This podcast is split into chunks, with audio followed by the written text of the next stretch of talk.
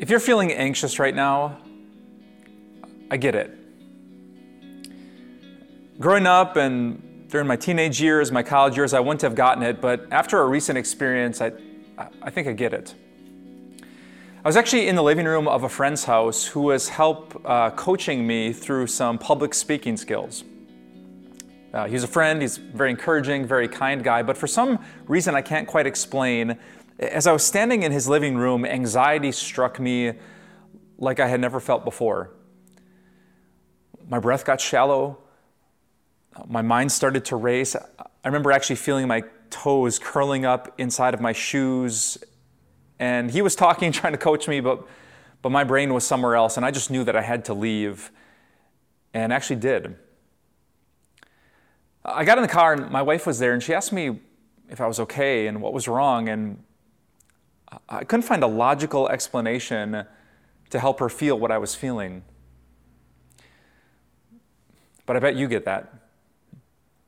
If you're watching this video, it's probably because anxiety is part of your story. In, in fact, maybe you're feeling really strong anxiety right in this moment. Maybe it's late and you can't sleep because your thoughts are racing. Maybe it's early because you couldn't go back to sleep when that thought got kind of stuck in your head, or maybe it's just been way too long that this has been part of your day to day life. Well, if that's you, I'm glad that you're watching because I want to open the Word of God and help. I won't promise you any quick cures or magic bullets, but there are some things that God says to us to help us deal with anxiety. And here's the place where I want to start.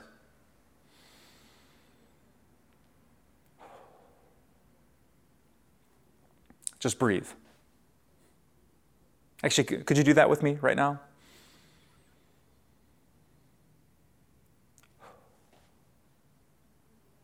Do you know why breathing is one of the best defenses against anxiety? Because of a little almond shaped thing right in the middle of your head called the amygdala. Do you know how that works? The amygdala is what's responsible for your fight or flight response to danger.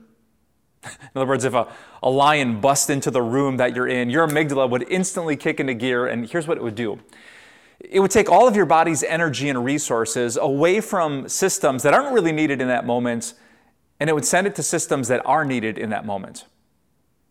So, you know, deep breaths. you don't need that if you're being chased by a lion. You have to and run.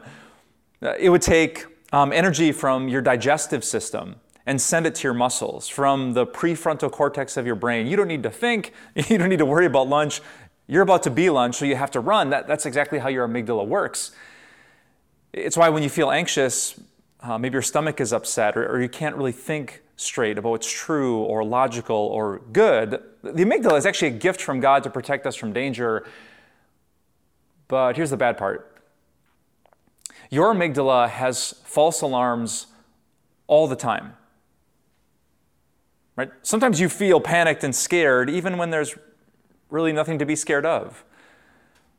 Just the thought of a lion in the room can, can make you sweat, even if there's no lion in the room. Like I experienced at my friend's house. There was no danger, but I, I felt like I was in danger, like I needed to run, which is why we need to breathe.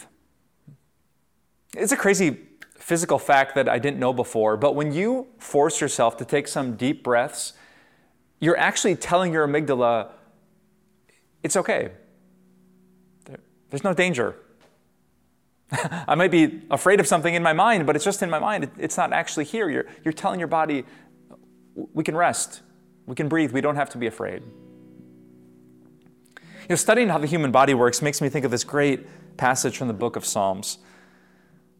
Here, King David speaking to God says, God, you created my inmost being. You knit me together in my mother's womb. I praise you because I am fearfully and wonderfully made. God wonderfully made you. And if we remember that, how our body fits together, we can take the first step into fighting anxiety. We breathe. Now, in the upcoming videos, I want to tell you a whole bunch more about what this book has to say about anxiety, how we can pray and seek God and see the enemy and, and do life together with others to help us. But for now, let's just take this simple step.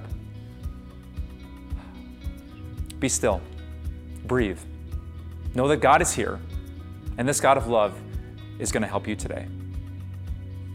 Let's pray. Uh, dear God, please help us in this moment with our anxiety. You say again and again in your word that we don't have to be afraid because you are here. Today, help us to breathe deeply and think deeply about that glorious thought that even in our hardest days, you are present. We pray this in Jesus' name. Amen.